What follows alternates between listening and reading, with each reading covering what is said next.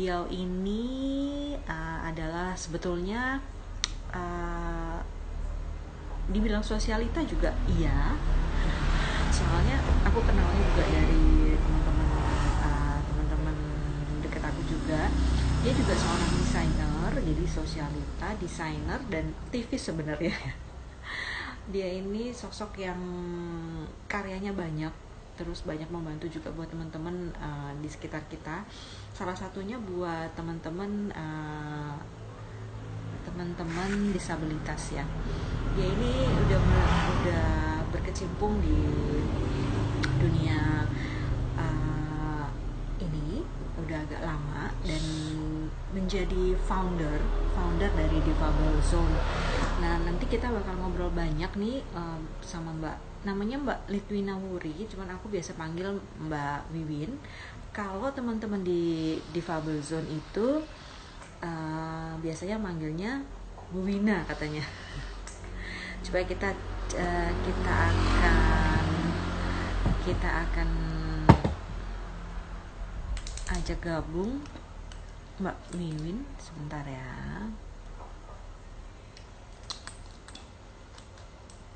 connect dulu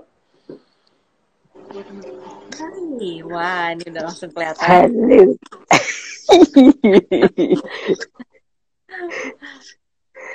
Bentar, sebentar Mbak Wiwin. Aku Oke. Okay. mau bebenah sebentar. Ini Oke. Okay. Dan teman-teman. Oke. Okay. Jadi aku tuh sama Mbak Wiwin ini, Mbak Litwina Wuri ini, udah uh -huh. setahun lebih loh nggak ketemu. Ada nggak sih Mbak setahun lebih? Uh -huh. Ada kali ya, ada kali. Terus apa kabar Mbak selama pandemi ini? Selama adanya tiga, si tiga bulan COVID ya. ini. Mbak Rona. Mbak Rona. Mm -mm. Ya selain ikut anjuran pemerintah, ya tetap aktivitas di rumah sebisa mungkin produktif. Kadang-kadang kalau boring ya jalan sekedar cuci mata gitu kali ya. Bawin, Bawin posisinya agak ke, ke agak ke sini dikit biar nggak ketutupan sama komen nanti sama ini agak agak Oke, ya? oke. Okay. Ya, yeah, gitu. Ya, yeah, oke. Okay. Cip, cip, cip. Gitu. Mbak, ini kan uh, ceritanya kita bakal ngobrol soal uh, Difabel Zone uh, yang Mbak Mbak Wiwin sendiri adalah foundernya gitu loh. Nah, ini. Ya. uh, boleh diceritain sedikit nggak? Ini kapan mulai apa namanya uh, terbentuknya? Atau sebelum sebelum ngomongin itu uh, ketertarikan apa sih Mbak yang yang sebenarnya mengetuk hati Mbak Wiwin uh, sehingga Mbak Wiwin tuh terjun untuk teman-teman membantu teman-teman kita yang disabilitas ini sampai akhirnya Mbak Wiwin uh, mendirikan ini apa di Fabelson ini dan mm -hmm. menjadi foundernya. Mm -hmm. Mm -hmm. Jadi aku sih berawal dari aku diundang untuk jadi mentor membatik di pusat rehabilitasi Yakum ya waktu itu di tahun okay. 2000 2017 lah 2016 mungkin kira-kira 2016 2017 kemudian di sana aku punya anak didik sekitar 10 orang. Kemudian uh, dari sana aku langsung kepikiran karena setelah kursus ini selesai jangan sampai berhenti sampai di situ aja gitu. Karena ternyata kebanyakan dari mereka adalah memang maaf dari strata ekonomi yang uh, kurang beruntung seperti itu ya. Dan berawal dari situ aku punya keinginan untuk menampung mereka dan mm, memberikan lapangan pekerjaan khususnya sih masih membatik dan sebagainya gitu. Kemudian berawal dari situ ngobrol-ngobrol sama temen, mereka mau join, ya udah akhirnya emang bener ya kalau niat baik tuh jalannya mesti ada aja. Jadi udah kayak jalan tol aja. Cari Lancar tempat ya, untuk mereka, ha, untuk hmm. cari mereka nampung juga langsung dapet. Kemudian uh, sumber dananya juga ada, modal juga ada perizinan semua lancar. Dan 2017 itu kita langsung launching kita punya workshop di Fable Zone ini di daerah Bantul gitu dan waktu itu ramean nih masih sekitar ada sekitar 15 sampai 20 anak yang kita tampung di sana gitu. Dan puji Tuhan sampai sekarang masih masih berlanjut dan malah makin banyak yang mau gabung. Cuman kita masih kewalahan untuk uh, distribusi produk, pemasaran dan sebagainya. Kayak gitu. Mm -hmm. Jadi uh, sekarang nih yang ada di bawah naungan di Fable Zone mm -hmm. ini ada ada berapa teman-teman difabel? Uh, sekitar 15 yang in-house di Bantul, kemudian mm-hmm. yang lainnya bekerja dari rumah karena ada beberapa orang tua yang uh, belum mengizinkan untuk mereka meninggalkan rumah bekerja oh, seperti okay. itu. Ya, ya, dan itu tidak mudah ketika kita juga bisa meyakinkan orang tua uh, untuk mereka melepas dari rumah untuk mandiri dan bekerja di tempat kita itu juga bukan hal yang mudah. Tapi uh, satu dua fase bisa kita lalui dan akhirnya mereka percaya. Tapi sebagian besar masih ada yang uh, belum bisa untuk melepas anaknya bekerja gitu akan alasan satu dan lain hal sih seperti itu. Hmm. Terus Mbak uh, trainingnya nih yang keterampilan apa aja sih yang yang yang di, di asah di sini atau ditambahkan di sini? Pembekalan-pembekalan hmm. seperti apa aja yang yang yang mereka dapatkan nih di sini Mbak? Kalau pembekalannya yang jelas tuh basic uh, mereka membatik itu dari mulai mereka menggambar, mendesain, kemudian mencanting sampai dengan proses coloring. Tapi ada temen yang memberikan pelatihan secara sukarela, ada yang sibori, ada juga yang uh, teknik untuk membuat uh, manik-manik seperti itu, meronce manik-manik juga ada. Jadi kita kita sesuaikan dengan uh, ketertarikan mereka dan kemampuan mereka tentunya karena di tempat kita ini kebanyakan pembatik difabel yang uh, sensor motoriknya itu sangat parah. Jadi mungkin kalau klasifikasinya orang tahu mungkin ada tuna daksa, tuna rungu wicara. Nah, di tempat kita ini ada satu satu geng istilah kita selebar palsi. Itu dia gangguan sensor motoriknya sangat parah sehingga mungkin untuk menggerakkan tangan dan untuk mobilitas sehari-hari juga mereka sangat kesulitan. Nah, itu ajaibnya di tempat kita ada sekitar 4 sampai 5 orang yang dia bisa membatik gitu. Jadi kalau kita pameran ke Jakarta, lalu kita ajak beberapa orang menyatakan ini sesuatu hal yang sangat luar biasa gitu. Karena kalau bisu tuli kan semua normal. Untuk tangan, untuk kaki hanya keterbatasan untuk berkomunikasi. Tapi kalau selebar palsi, mobilitas aja mungkin agak repot ya, karena mungkin maaf istilah orang Jawa mungkin merangkak atau ngesot gitu. Jadi untuk tangan, kaki mereka terganggu gitu. Tapi di di tempat kita ajaibnya dia tetap bisa untuk berkarya dengan tangan kiri. Biasanya sih andalannya tangan kiri gitu. Jadi kayak idal gitu ya. Tapi sensornya masih tetap jalan. Itu luar biasa sih menurut aku. Jadi apa tadi mbak batik ya, membatik ya lebih. Uh, batik. Lebih, uh, jadi lebih banyak ke batiknya. Membatik ya. Tapi uh, untuk seorang uh, penyandang disabilitas untuk bisa benar-benar uh, membatik dengan istilahnya dengan baik dengan mm -mm. itu butuh ketelatenan ya maksudnya betul butuh betul ketelitian kalau nggak sabaran mm-hmm. juga nggak jadi gitu terus ha, bener, butuh bener. ketekunan butuh fokus gitu kan uh, rata-rata nih mbak kalau dari awal terus dikasih pembinaan ini diajarin mm-hmm. itu biasanya mm-hmm. bisa akhirnya memproduksi dengan baik suatu karya itu butuh waktu uh, berapa lama? Uh, Nah, ini kasus ini sudah kita survei beberapa dengan kerjasama dengan berbagai pihak. Jadi setelah di Fabelson berdiri satu tahun setengah, kita dipercaya untuk berpartner dengan uh, Pertamina uh, Boyolali waktu itu yang mengundang kita dan kita sempat ada MOU karena di sana beberapa di ring satu itu ada beberapa uh, penyandang disabilitas yang agak mirip-mirip dengan dengan teman-teman di Difabel Zone. Uh, pelatihannya tiga bulan. Waktu itu tiga bulan efektif ya. Jadi mereka setiap hari kita kasih tugas untuk menyelesaikan dari gambar yang paling basic, yang paling simple, kemudian sampai dengan yang agak rumit.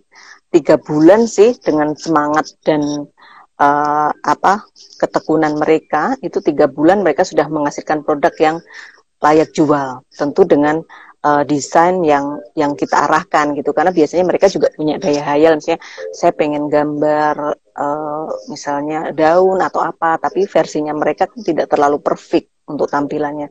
Tapi dari desain yang kita berikan mereka biasanya terus berkreasi gitu.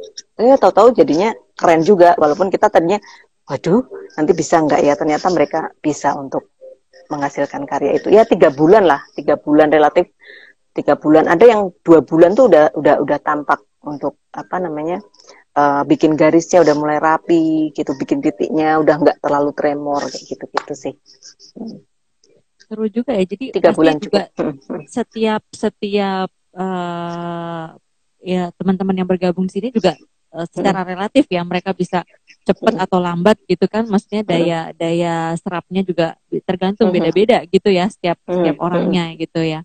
Nah terus pak uh, mereka ini hanya sampai batas misalnya mungkin menggambar batik mm -hmm. terus mewarnain aja atau mm -hmm. bahkan bisa sampai ke proses jahit misalnya produknya kan ada macam-macam ya mbak di situ ada betul, betul, ada betul, ada betul. ada tote bag ada shopping tote bag, bag ya kan itu sampai mereka bisa sampai ke tahap uh, jahit atau mm -hmm. hanya mm -hmm. hanya ngebatiknya aja maksudnya mm -hmm. selebihnya nanti akan ada ada uh, tim lagi yang akan menyelesaikan mm -hmm. untuk finishingnya gitu loh maksudnya. Mm. Uh, kebetulan di tempat kami itu pengerjaan dari mulai awal mendesain, kemudian uh, mendesain itu menggambar, kemudian mencanting, setelah itu color, coloring, sampai dengan menjahit itu semuanya difabel dari oh. tote bag. Itu semua dikerjakan oleh difabel. Okay. Jadi uh, saya punya satu uh, teman difabel namanya Mas Hartono itu dia menjadi difabel karena kecelakaan kerja, kehilangan sebelah kaki kiri, amputasi kaki kiri. Nah, dia pinter banget ngedesain karena kebetulan uh, beliau dulu tamatan STM gambar. Tapi beliau juga bisa menjahit gitu. Jadi agak multi multi tasking gitu ya. Cuman karena kehilangan kaki kiri, jadi dia masih bisa jahit pakai dinamo, dia pakai uh, tangan gitu.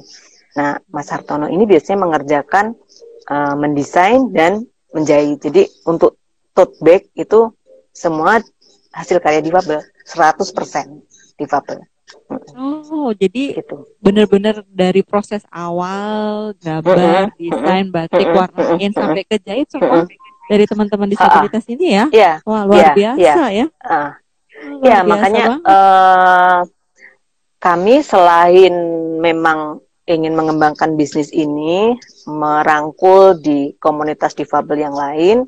Selain itu kita juga uh, ibaratnya jualan project nih. Jadi sebenarnya kan ide saya mendirikan ini kan barat kata orang bisa ngomong ah ikut-ikutan gitu. Waktu saya ketemu Bu Ana Avanti di pameran di Jakarta, saya juga mengatakan, Bunda saya terinspirasi Bunda gitu. Jadi ide saya mungkin tidak seorisinil uh, orang-orang yang memang mau untuk terjun ke sana gitu. Tapi kebetulan uh, saya ada ada apa ya istilahnya keinginan memang untuk merangkul mereka. Jadi saya kepikiran gini udahlah kita sekalian aja jualan project. Siapa pun yang memang mau mendirikan seperti di Fabel Zone entah itu dalam bentuk yayasan ataupun dalam bentuk UMKM kita menyambut baik. Dan istilahnya kita mau nih bekerja sama gitu. Jadi selama ini memang ada beberapa pihak yang sudah bekerja sama dengan kita. Contohnya adalah PPBM Pertamina dari Boyolali, kemudian uh, ini yang sedang running bahkan di luar di luar pemikiran kita adalah ketika selain kita mewadahi untuk uh, mengkaryakan anak-anak difabel, kita juga memfasilitasi orang tua yang anaknya difabel dengan istilah komunitas rentan marginal. Karena uh, kita juga perlu menyentuh mereka. Karena ternyata orang tua yang memiliki anak difabel juga kesulitan untuk mendapatkan lapangan pekerjaan karena udah ngurusin anaknya yang maaf mungkin nggak bisa ngapa-ngapain. Dia setiap hari harus take care mulai dari mungkin mandiin ngasih makan gitu. Sementara kalau anaknya tidur dia hanya bengong nonton TV dan sangat tidak produktif kita baru kepikiran dengan beberapa unit uh, pemuda di pedesaan di sekitar Bantul yang pengen memberdayakan komunitas rentan marginal ini gitu jadi dalam hal ini kita juga membuka kepada siapa pun yang mau bekerja sama dengan kita untuk punya nih semacam difabel zone gitu. Jadi ibaratnya kalau kita mau uh, charity mungkin bisa gabungan beberapa orang dan ini lebih real gitu, real dan dan benar-benar uh, kita tahu nih ibaratnya kita mau nyumbang duit kita larinya ke mana, kita punya project dan dan itu memang benar-benar real kita bisa memberi ke teman-teman yang penyandang difabilitas seperti itu. Jadi sekalian jualan projectnya jualan produk doang gitu. boleh, boleh, boleh. Apa aja sih mbak? Boleh, boleh banget. Apa aja pokoknya. Lu pesen gue ada ya kan. Lu beli gue jual gitu. lah ya. Gitu. Ya, ya. Jadi, jadi memang uh, beberapa kali juga berdasarkan pengalaman itu uh, dari pameran di beberapa tempat ada beberapa ibu-ibu yang misalnya dari komunitas apa ya waktu itu komunitas istri angkatan darat. Beliau menyampaikan juga kita ada beberapa mbak yang putra putrinya tuh difabel gitu. Gimana ya?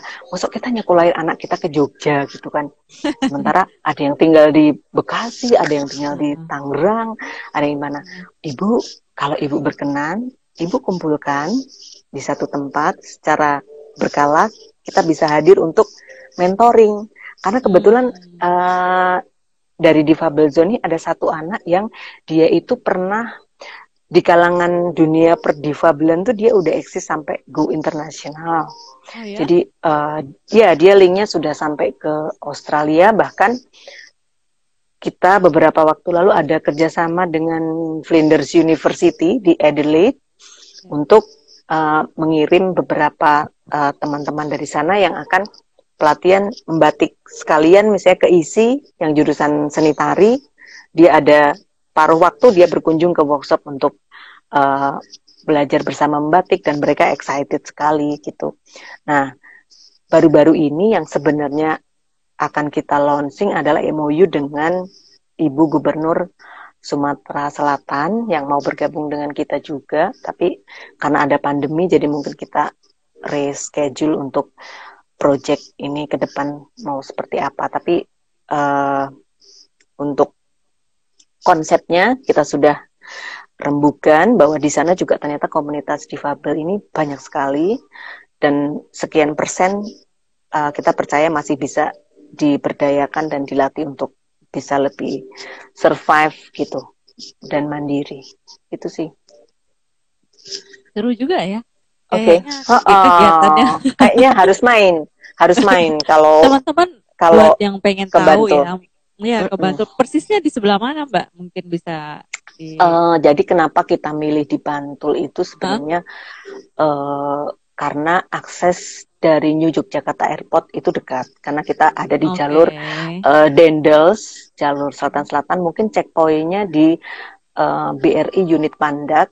Nanti ada sign Gapura uh. hijau gitu. Cuman uh. masuk 200 meter di situ ada tulisannya workshop Difabel Zone. PT ya, Sula Permata Indonesia. Hmm.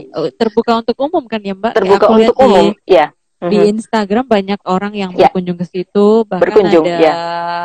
ini ya apa maksudnya uh, para bule-bule juga ke situ wisatawan juga ke situ jadi mereka uh, belajar itu ya belajar batik ya dengan dengan teman-teman disabilitas mm -mm. ini ya dan mereka excited sekali. Bahkan kemarin ada kejadian lucu. Mungkin setahun yang lalu kita kedatangan dari uh, teman-teman Rotaract International Macau. Itu kan mereka bahasanya yang bahasa-bahasa uh, Korea dan Cina gitu. Tapi mereka bisa berkomunikasi dengan bahasa isyarat dan lucu sekali.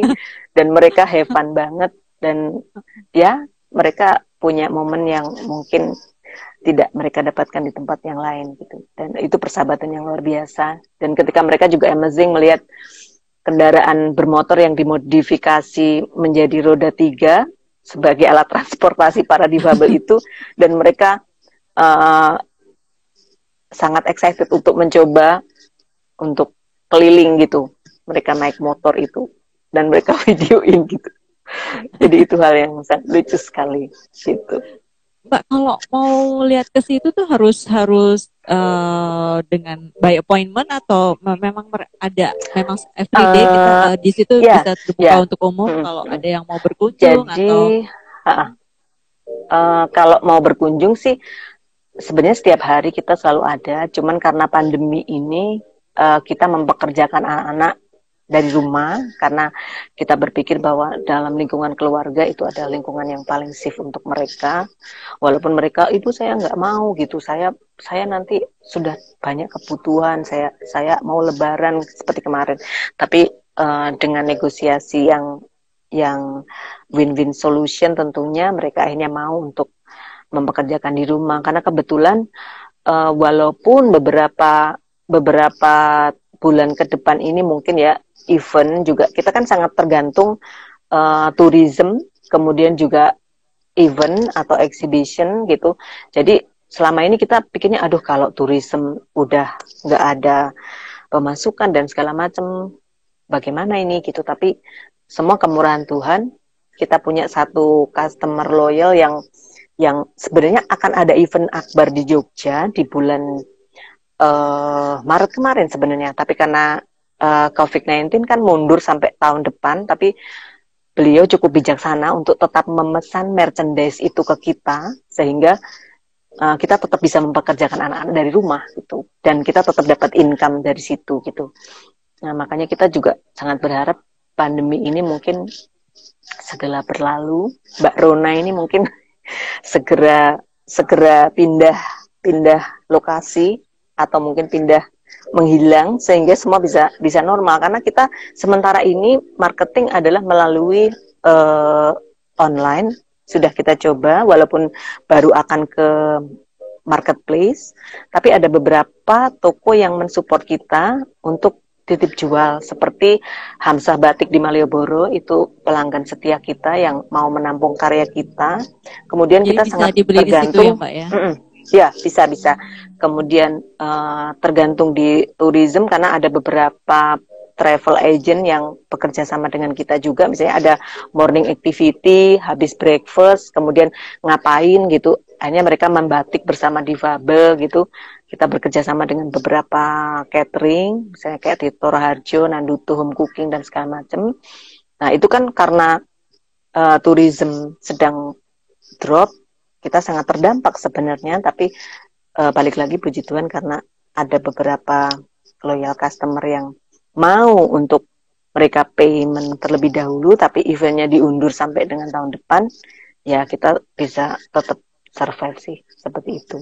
Iya, mudah-mudahan ini semua segera, segera berlalu ya Mbak ya. Soalnya udah kelamaan juga ini iya. gitu loh ya kan.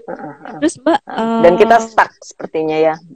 Iya, semuanya juga aktivitas semua uh, tertunda gitu kan. Bahkan event-event yang besar pun juga tertunda gitu. Iya. Ya kan? Mbak, kalau ini nih, misalnya nih, uh, apa teman-teman pengen tahu nih produk-produknya ada nggak Mbak yang bisa ditunjukin ada. di sini Mbak? Uh, Mbak ada. Ada pegang produknya uh, Aku ada beberapa, jadi sekarang uh ini kan di Fable Zone ini juga anak-anaknya tuh sangat aware dengan dengan lingkungan ya. Kadang-kadang makanya hmm. saya tuh juga terharu dengan keterbatasan mereka, mereka masih bisa aware dengan lingkungan, misalnya uh, dengan konsep yang go green. Mereka juga walaupun jalan aja susah, tapi mereka tertib untuk buang sampah pada tempatnya. Kemudian kadang memilah mana sampah yang yang uh, organik, mana sampah yang yang plastik kayak gitu. Dari situ kita punya misi untuk untuk supaya teman-teman ini sayang lingkungan, kita punya produk-produk uh, tote bag yang uh, gambarnya lingkungan. Tapi kebetulan emang lagi sold out, jadi kita lagi mau produksi lagi. Tapi untuk tote bagnya itu uh, kita ada yang size-nya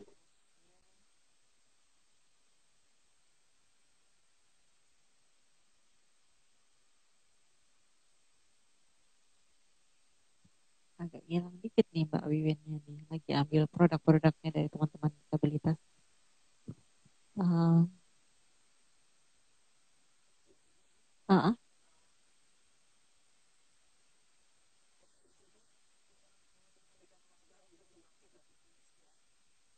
biasanya ada logonya difabel seperti oh, ini. Oh ya, ya, ya. ya. ya. Uh, ini yang uh, tote bag yang kecil, tapi kita bikin tote bag yang lebih eksklusif itu handle-nya pakai uh, kulit. Nah, kalau ini kulit soalnya belum ada yang bisa bikin, jadi ini emang jahitnya sih difabel, tapi kulitnya kita uh, ke tukang kulit. Ini oh. lebih stylish deh. Kita lagi iya, bikin yeah, yang yeah, serial kopi. Jadi yang seneng ngopi-ngopi. Ngopi. Nah, uh -uh. Oh, kita ya, lagi gambarnya ya, uh, uh, gambarnya cangkir-cangkir. Ya, okay. ini ya. Ini uh, kayak Mbak Wiwin nih hobinya ngopi. Aku ngopi teh. Terus yang yang yang suka sepedaan kita punya juga yang gambarnya sepeda.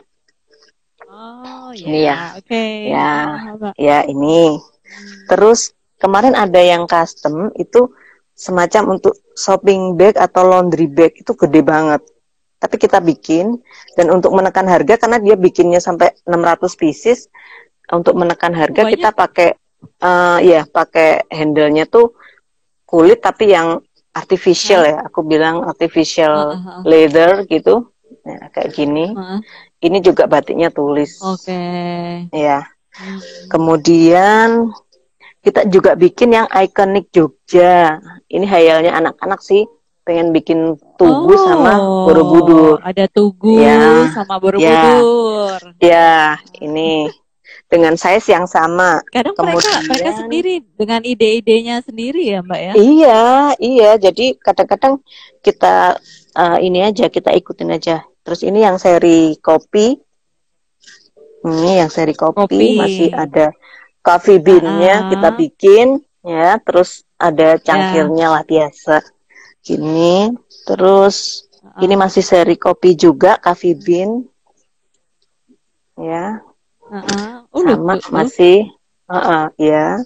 Terus ini yang best seller kita uh, coffee freshly ground everyday Ya, Wah. ini. Mm. Oh, keren tuh Mbak tuh. Iya, iya ini. Tote bagnya macam-macam. Ini, ya, uh, ini udah sampai. Seri kopi ya. Ini kita lagi bikin serial kopi, kemudian ikonik uh, Jogja kayak uh, apa namanya Tugu dan sebagainya itu. Terus terus yang mau untuk sekedar jalan-jalan kita ada kayak pouch ini. Oh, ada pouch, pouch. juga. Ya, ini, ini, serinya apa Mbak? Hmm? Ini seri apa ini? Eh, ini serinya bunga, bunga, oh. bunga. Itu ada leathernya juga ya Mbak ya, pakai leather. Ha, ada, gitu. ada, oh. ada, ada. Dan ini bisa di biasa kalau cewek misalnya ini buat tempat HP atau lipstick, kemudian ya, mau dicantolin buat... ke tasnya gitu bisa ya. dimasukin gitu ya. Oh, lucu. Ini Uh, terus ini kemarin kebetulan uh, ada kolega kita tuh yang pas event Mercedes-Benz Indonesia di Prambanan itu juga hmm. pesen tasnya di kita kemarin. Oh. Dan Mercedes juga nyumbang ke kita. Ini ada oh. tamu dari Malaysia kemarin yang ya jadi logonya kayak gini. Logonya Mercedes-Benz ya. Mm-mm, mm-mm. Ini kemarin untuk event di Prambanan. Kemarin kan habis event di Prambanan ya bulan apa itu. Yeah. Kemudian kita juga disumbang. Nah ini juga ini juga yang tas kecil tadi. Terus kita oh. ada kayak toiletries atau hmm. kosmetik bag yang kayak gini ada juga nih. Oh itu lucu mbak.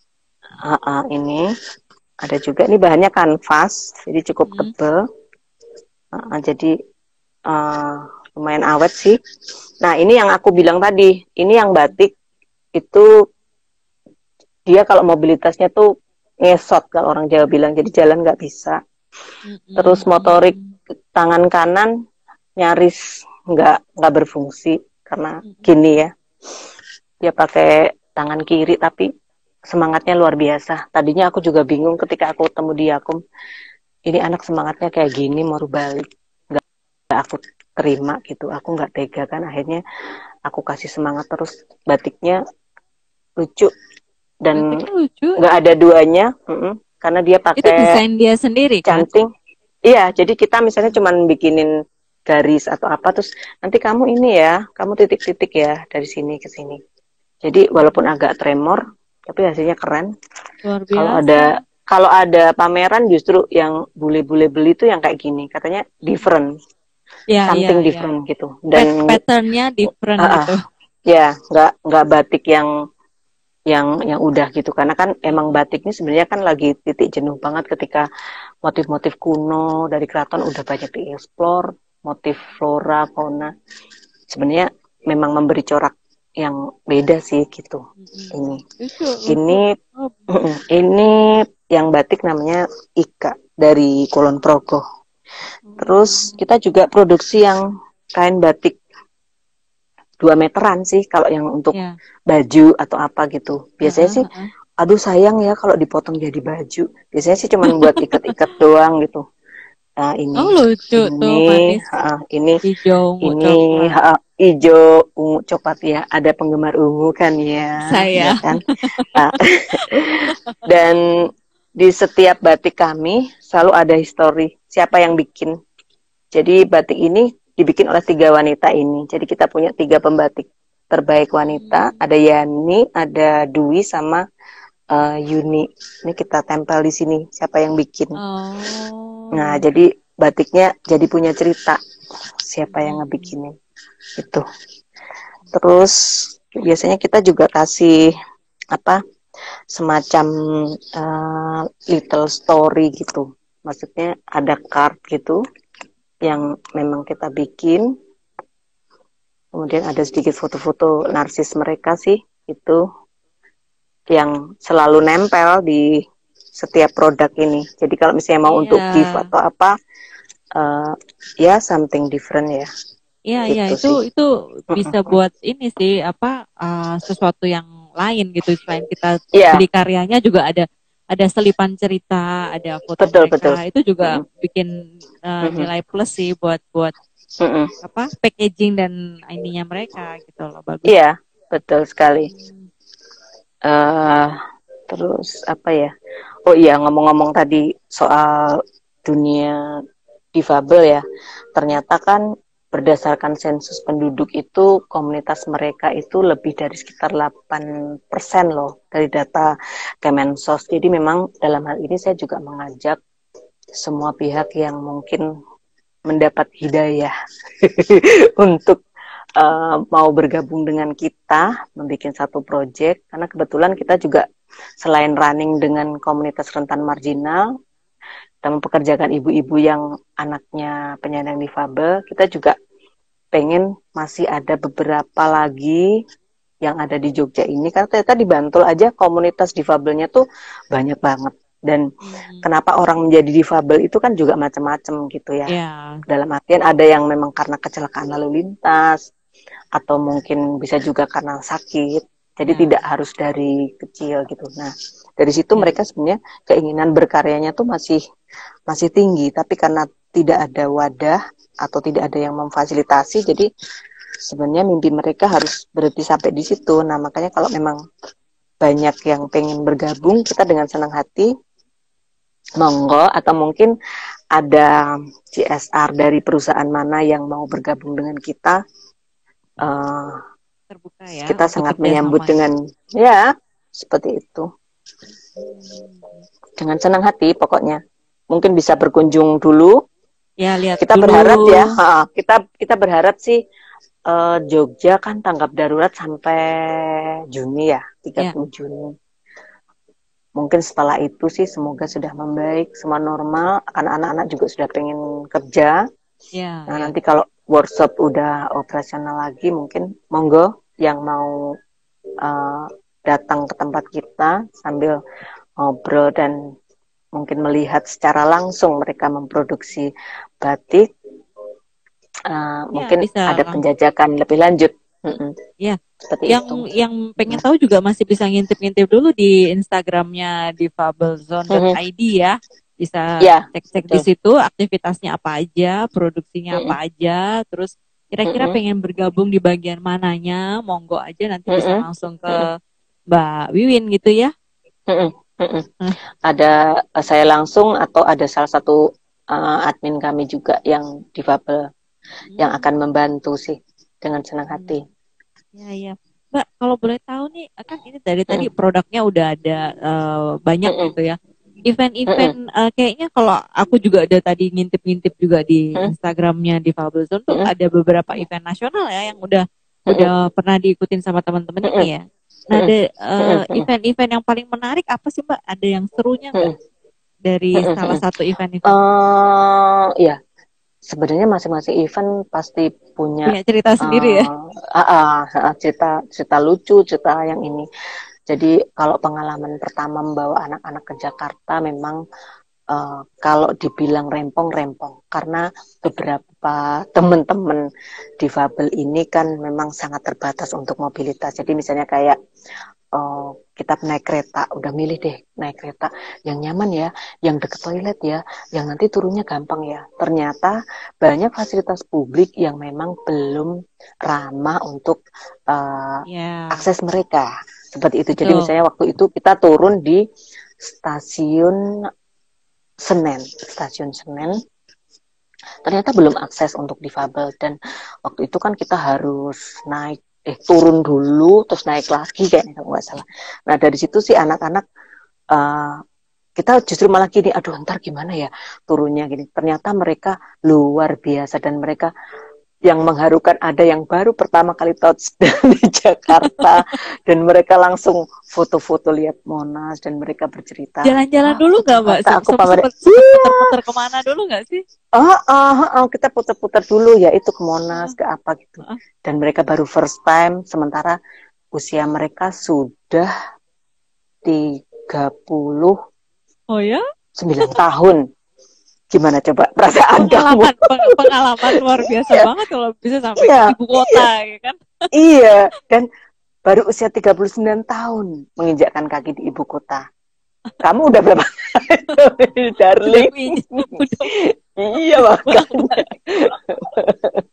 makanya dari situ kita punya pengalaman terus ada yang karena pameran di Jakarta convention kan AC-nya kan sentral dan dingin gitu. dingin banget.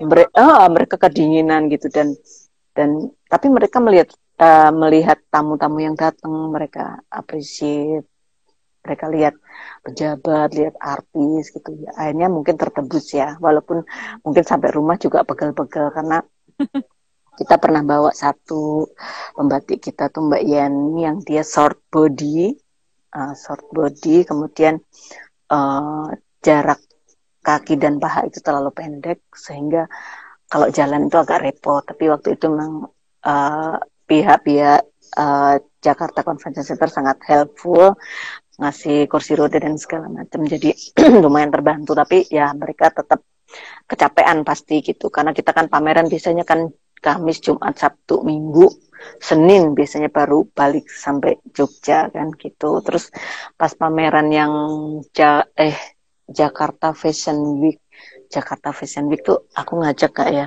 Itu juga lucu gitu ketika kita uh, compare ya setelah by train kemudian kita udahlah bawa mobil aja gitu gini-gini. Ah, mereka juga mereka juga pas berhenti di jalan tol gitu mereka lihat-lihat gitu seneng gitu makanya berbinar-binar. Kamu baru pertama ya? Iya saya tuh baru tahu loh bu.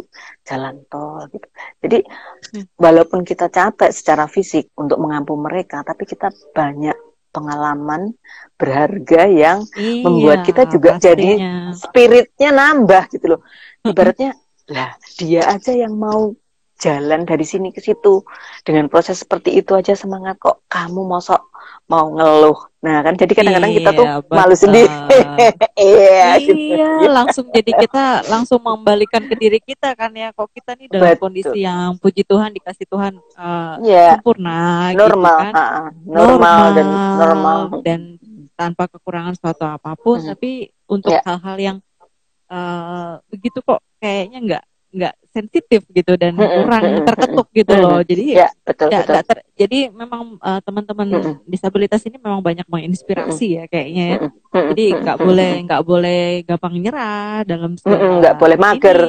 nggak boleh pokoknya harus harus yeah. semangat. Terus apa artinya kan mereka juga dalam keadaan pandemi kayak gini juga kan berharapnya bisa langsung kembali lagi beraktivitas betul, betul. gitu kan luar ya biasa ya kan? jadi hmm, luar, biasa, biasa gitu hmm. dari keterbatasan yang mereka miliki pun ternyata hmm. uh, semangatnya hmm. mengalahkan kita yang yang yang sebenarnya hmm. dalam kondisi yang seperti ini gitu luar biasa betul betul buat aku, betul Kak. jadi Mbak Wiwin banyak banget mengambil mengambil ini ya mengambil apa ya nilai-nilai eh, hikmahnya dari ya, betul. Uh, komunitas ini gitu ya Mbak ya. Terus kalau har, uh, kira-kira nih Mbak harapan Mbak Wiwin nih nanti ke depannya buat nah, teman-teman nah, disabilitas nih apa nih? Jadi gini uh, kendala itu biasanya kan orang masih underestimate dengan produknya anak-anak ini gitu. Iya. Kadang-kadang kalau pameran itu satu dua masih gini, ini yang bikin difabel gitu. Makanya satu kali dua kali kesempatan kita selalu bawa anak-anak untuk dia benar-benar mengebatik di situ gitu supaya memang prosesnya beliau-beliau ini lihat gitu. Uh, masih banyak yang underestimate, kemudian masih ada yang kadang berpikir, ah mahal gitu. Padahal ibarat Nya dari satu tas dengan nilai misalnya 50 ribu bisa ngitung kan real costnya untuk produksi ini berapa? Kemudian perusahaan ini markup berapa? Saya charity berapa sih? Kalau kita mau compare ya oke okay lah mungkin orang ada yang sekali merogoh kocek untuk charity aku mau nyumbang nih sejuta dua juta ikhlas dan mereka nggak dapat apa-apa. Ini mereka dapat produk loh gitu mereka dapat produk dan kalau kalau saya bilang kita tidak menjual belas kasih, tapi kita punya karya. Tolong dong diapresiasi, tolong dong kalian beli itu karena dengan membeli produk ini kalian sudah sudah bersimpati dengan kita dan tidak hanya itu uh, itu juga aktualisasi diri kita bahwa kita tuh bisa loh itu berkarya. Satu hal yang membuat saya terharu itu saya punya teman difabel dari Gunung Kidul, Rahmat. Dia udah ikut pelatihan karena program pemerintah kan sebenarnya juga banyak ya untuk pemberdayaan mereka. Ikut latihan, kamu udah ikut latihan apa aja, Mat? Wah, saya udah pun nganu, Bu, pun latihan reparasi radio, elektronik ini. Akhirnya mental dan dia memilih untuk dengan kita membatik. Nah, dari situ Rahmat bisa beli motor. Ya. Luar biasa kan? Luar biasa ya. itu. Ah, iya walaupun motornya nggak baru, tapi kan senangnya ya, orang ya. tuh bisa beli ya, sepeda baru, beli motor baru, beli baby benz baru kan ya seneng kok intinya. Ya, tidak ya, harus tidak harus terus apa pun bentuknya itu tapi ya, itu adalah kan adalah ya, sesuatu betul. gitu buat dia. Itu dia. Jadi dari situ saya berpikir, ayolah kita cintai produk anak-anak difabel ini kita cintai produk dalam negeri. Kita kasih kesempatan. Siapa lagi kalau bukan kita gitu? Makanya kadang-kadang sedih ketika bule-bule ini excited banget bisa berjam-jam walaupun agak mungkin garuk-garuk karena klesotan di bawah gitu. Tapi mereka excited banget. Sementara mungkin di luar sana saya tidak mengatakan orang Indonesia jelek enggak. Tapi maksudnya kok belum ya? Gitu. Kok belum ya? Sampai dengan tahap yang menghargai hasil karya anak-anak ini. Bahkan Kalau masih bisa mengapresiasi mahal ya. baik nah, ya. ya mahal ya gitu.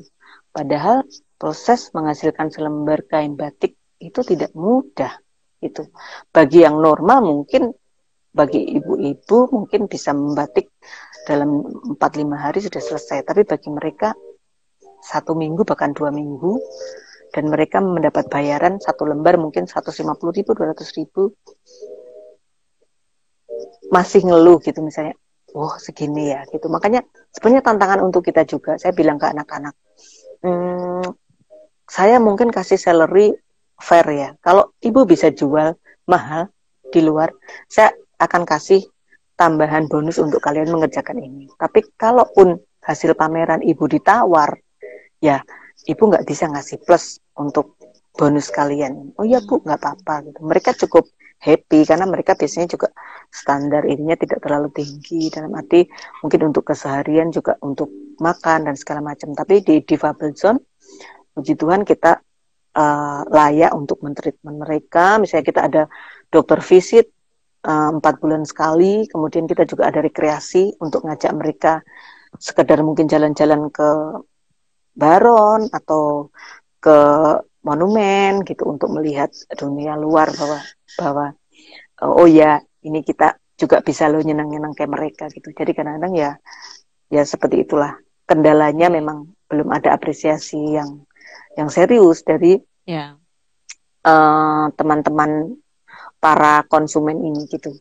Walaupun ya mulai sih, saya berharap mulai. Jadi uh, tadi pagi saya sempat dapat telepon dari Kementerian Koperasi bahwa akan membantu untuk uh, marketing di marketplace. Saya berharap nanti uh, di marketplace juga teman-teman yang memang aware dengan yang berbau-bau charity mungkin bisa membeli produk kita di berbagai marketplace ya seperti iya. Tokopedia, uh, kemudian Shopee dan Lazada mungkin ya, akan ya. ke sana. Betul, betul. Mungkin itu akan lebih mudah ya untuk uh, orang uh, membeli atau membantu. Jadi untuk membantu teman-teman kita yang ada di di Bubble Zone ini. Memang ya, kalau betul, betul. Ma mungkin uh, marketingnya mungkin Mbak yang yang yang memang harus mulai di ini lagi ya ditingkatkan lagi. Kadang mungkin tidak semua orang uh, mungkin dia adalah orang yang aware dengan hal-hal seperti ini atau aware dan ingin ingin berpartisipasi tapi nggak tahu gimana caranya mm-hmm. gitu. Ha, Jadi benar, mungkin benar. dengan apa dengan adanya nanti bisa ada di Tokopedia orang bisa mendapatkan produknya mm-hmm. dengan lebih mudah mungkin itu mm-hmm.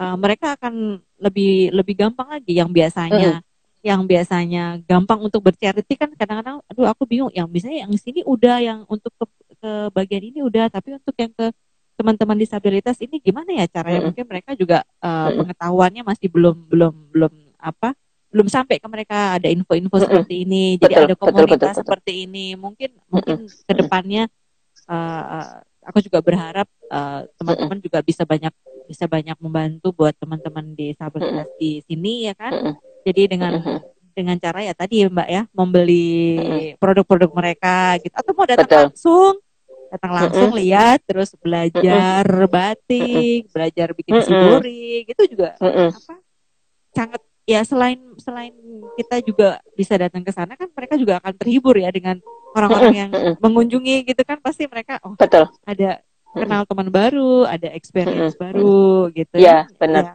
Dan mereka juga uh, kursi roda dan segala macam. Jadi lumayan terbantu. Tapi ya mereka tetap kecapean pasti gitu. Karena kita kan pameran biasanya kan Kamis Jumat Sabtu Minggu Senin biasanya baru balik sampai Jogja kan gitu. Terus pas pameran yang ja eh Jakarta Fashion Week. Jakarta Fashion Week tuh aku ngajak kak ya. Itu juga lucu gitu ketika kita uh, compare ya setelah by train kemudian kita udahlah bawa mobil aja gitu gini-gini. Hmm. Mereka juga mereka juga pas berhenti di jalan tol gitu. Mereka lihat-lihat gitu. Seneng gitu makanya berbinar-binar. Kamu baru pertama ya? Iya, satu baru tahu loh Bu, jalan tol gitu. Jadi hmm. walaupun kita capek secara fisik untuk mengampu mereka, tapi kita banyak pengalaman berharga yang iya, membuat kita juga pastinya. jadi spiritnya nambah gitu loh.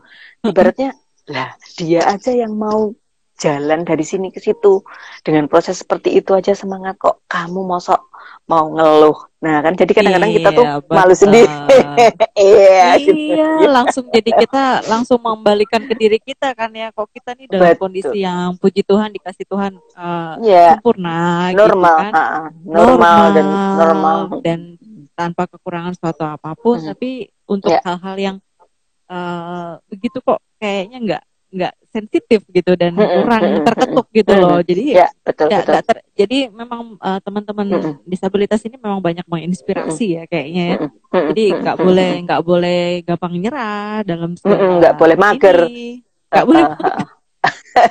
Pokoknya harus harus yeah. semangat. Terus apa artinya kan mereka juga dalam keadaan pandemi kayak gini juga kan berharapnya bisa langsung kembali lagi beraktivitas betul, betul. gitu kan luar ya biasa ya kan? jadi hmm, luar biasa, biasa gitu hmm. dari keterbatasan yang mereka miliki pun ternyata hmm. uh, semangatnya hmm. mengalahkan kita yang yang yang sebenarnya hmm.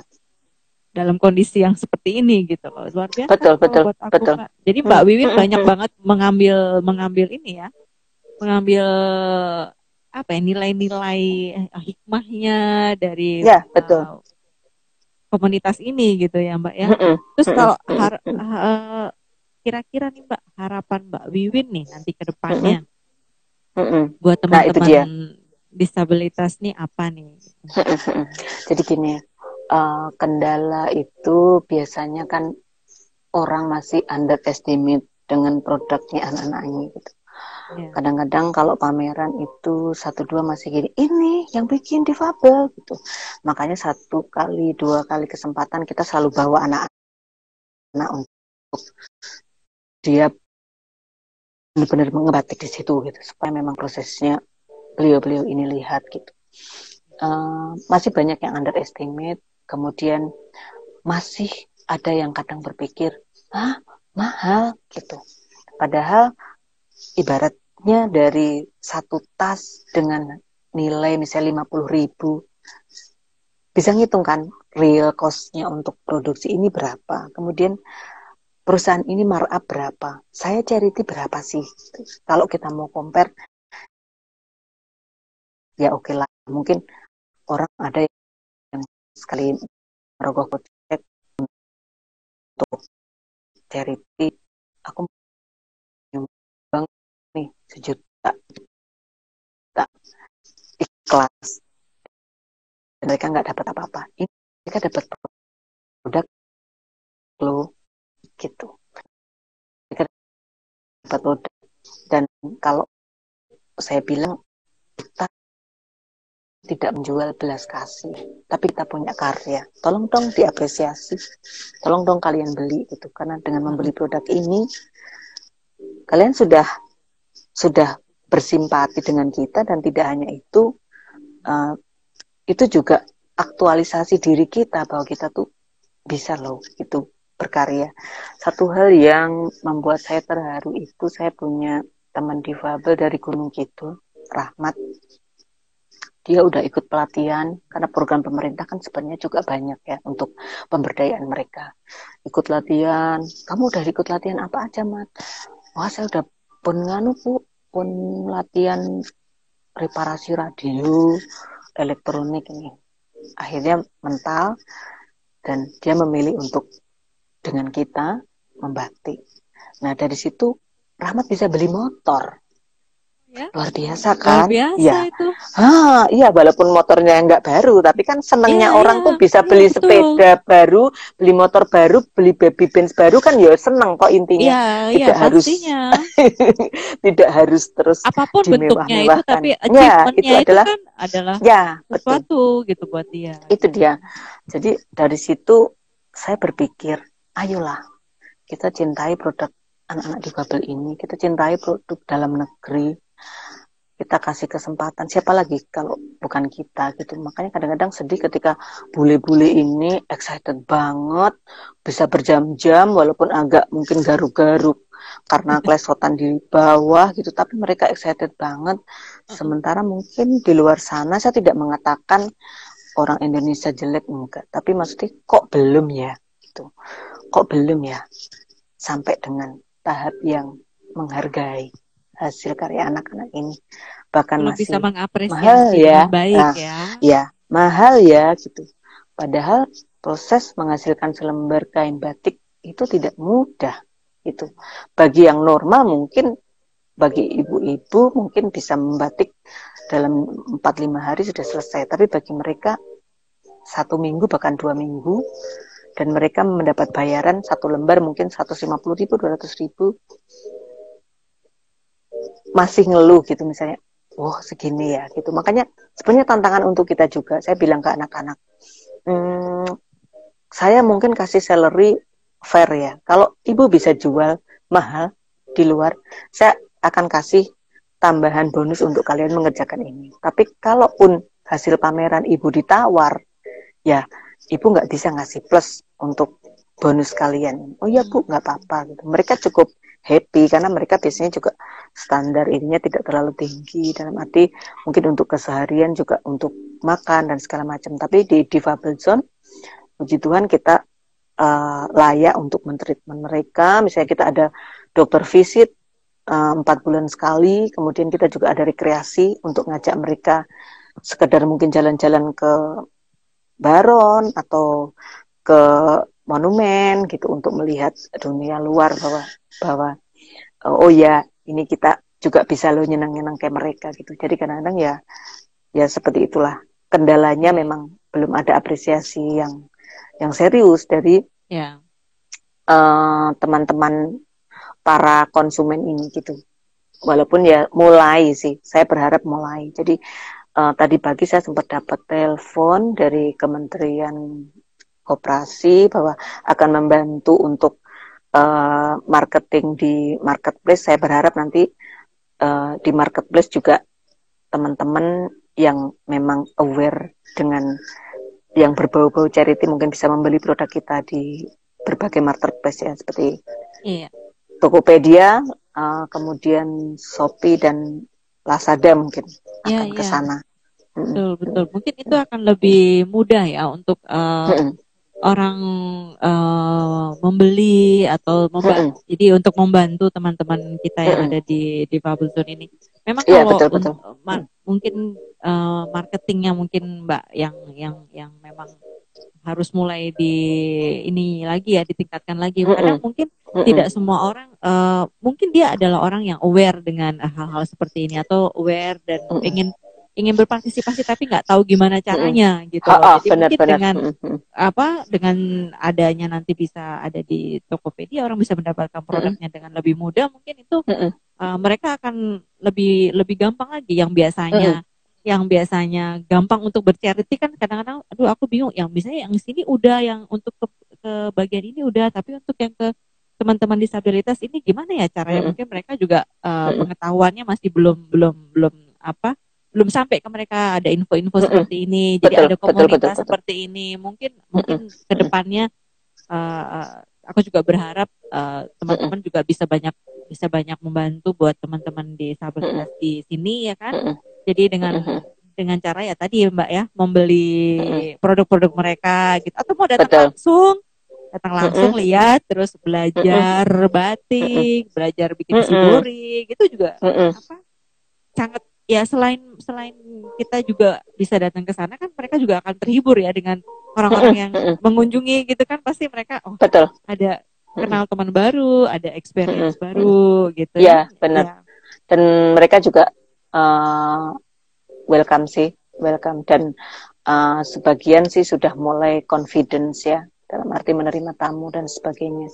Karena memang tidak mudah ketika orang dari normal dan menjadi difabel itu mungkin juga secara psikis mereka terganggu gitu. Saya punya satu teman difabel di uh, difabel zone itu yang dia menjadi difabel karena jatuh dari pohon 7 meter dan sempat koma beberapa hari. Cuman waktu itu dia cedera di tulang belakang dan sekarang sama sekali nggak bisa mobilitas normal. Itu sempat down dan sempat uh, menutup diri selama bertahun-tahun sampai akhirnya kita ketemu dan kerja di tempat kita. Sekarang udah udah batiknya udah halus banget. Kemudian udah bisa beliin kompor gas. Kemarin pulang saya lebaran mau beli kompor gas bu. Soalnya simbok saya kalau masak pakai kayu bakar gitu. Wah, keren dong Bar, ntar kamu. Jadi kadang-kadang dari situ kita juga belajar untuk ya uh, berbesar hati, bangkit dari dari terpuruk, dari dari rasa yang tidak confidence. Jadi mereka sekarang udah kalau ada tamu ya percaya diri, wah dengan walaupun merangkak gitu ya bu selamat datang selamat pagi. Itu juga uh, kita pelan-pelan untuk selalu memotivasi mereka. Ya deh, semoga ya Mbak ya dengan setelah hmm. pandemi ini berakhir, mudah-mudahan hmm. teman-teman juga uh, dari acara ini kita bisa lihat Amin. semua teman yang bisa uh, bergabung di acara ini juga mm. bisa lihat uh, bisa diintip juga di Instagramnya di fablezone.id mm. yang teman-teman yang mau terlibat secara langsung baik dengan charity, donasi atau yeah. juga dengan dengan datang langsung untuk project. melihat dan ketemu atau mengadakan project oh, apa project. teman-teman ya di di Fablezone sangat terbuka ya Mbak ya. Aduh senang banget sayang. Ini kok waktunya juga udah ternyata ya. nggak ya. nggak nggak terasa kan mbak ya udah kita udah mau satu jam loh ini kita ngobrol-ngobrol yeah. uh, uh, uh. mudah-mudahan banyak banyak uh, anak-anak muda yang artinya terketuk hatinya juga dan terinspirasi dengan apa yang mbak Wiwin lakukan uh, selama ini untuk teman-teman difabel yeah. difabilitas ini jadi uh, semoga difabel juga bisa semakin luas ya kan? Semakin amin, besar amin. terus teman-teman yang dinaungi di situ juga semakin banyak berkarya buat ya amin. ya kan? Buat buat buat diri mereka ya, sendiri membanggakan diri mereka sendiri dan buat orang orang lain juga gitu. Ya. artinya aku berharap semoga banyak orang yang terketuk sih untuk untuk membantu. Karya-karyanya iya. bagus-bagus banget loh tadi. Dan pasti nggak mahal kalau kita memang iya. niatnya untuk uh, berdonasi dan membantu, aku rasa mm -hmm. sih uh, kalau kita beli make up atau beli baju yang lain juga kan pasti oh, harganya oh, lebih mahal bener, bener. gitu. Yeah, kita bisa bener, bener, bener, bisa bener. untuk seperti itu. Kenapa nggak kita menyisihkan sedikit mm -hmm. untuk teman-teman disabilitas mm -hmm. ini gitu loh. Okay. Mm -hmm. Benar sekali. Mm -hmm. Aku jadi jadi tersentuh nih Mbak. Iya, mau bikin project? Boleh, boleh nanti kita pikirkan kita pikirkan bikin project tinggal kok ya. kita akan akan akan ini ya akan lanjutkan lagi ngobrol-ngobrolnya yeah, okay. di lain waktu yang lain tapi mm. terima kasih banyak yeah. ini di Fabulson udah bisa gabung di Talk ya kan mudah-mudahan yeah. nanti mm -hmm. uh, teman-teman uh, silahkan deh uh, langsung dicek di di fabulson.id Instagramnya mm -hmm. Silakan ya. langsung yeah. membantu berdonasi atau apa aja boleh Mm-mm. Gitu ya Mbak Wiwin Betul. ya. Mm-mm. Yeah. Thank you banget okay, ya Mbak Wiwin buat waktunya. Yeah. Sampai ketemu okay. di kesempatan. Yeah. Thank you. Yeah. Bye bye. Ya. Oke. Okay. Iya, eh, itu tadi udah ngobrol-ngobrol bareng Mbak Wiwin uh, dari difablezone.id. Buat teman-teman yang pengen terlibat langsung, silakan aja dikepoin di Instagramnya difablezone.id nanti bisa dicek-cek gimana caranya untuk bergabung berdonasi untuk teman-teman di sana. Bisa juga uh, kalau mau bikin project sama mereka juga bisa. Datang langsung ke tempatnya juga bisa dibantu. Oke? Okay? jadi gitu deh informasi tadi ngobrol-ngobrol bareng Mbak Wiwinnya. Udah mau habis waktunya. Aku mau ngingetin lagi buat teman-teman uh, bisa lihat podcast aku di Anchor bisa di Spotify, bisa juga di Breaker dan semua digital platform yang ada di sini semua ya. Jadi dicek-cek, di subscribe YouTube-nya, di like, di komen juga boleh dan di share pastinya. Kita bakal ketemu lagi nanti di acara Let's Talk with Juwita lagi dengan teman-teman lain dengan topik-topik yang pastinya lebih menarik lagi. Oke, okay? see ya. Bye bye.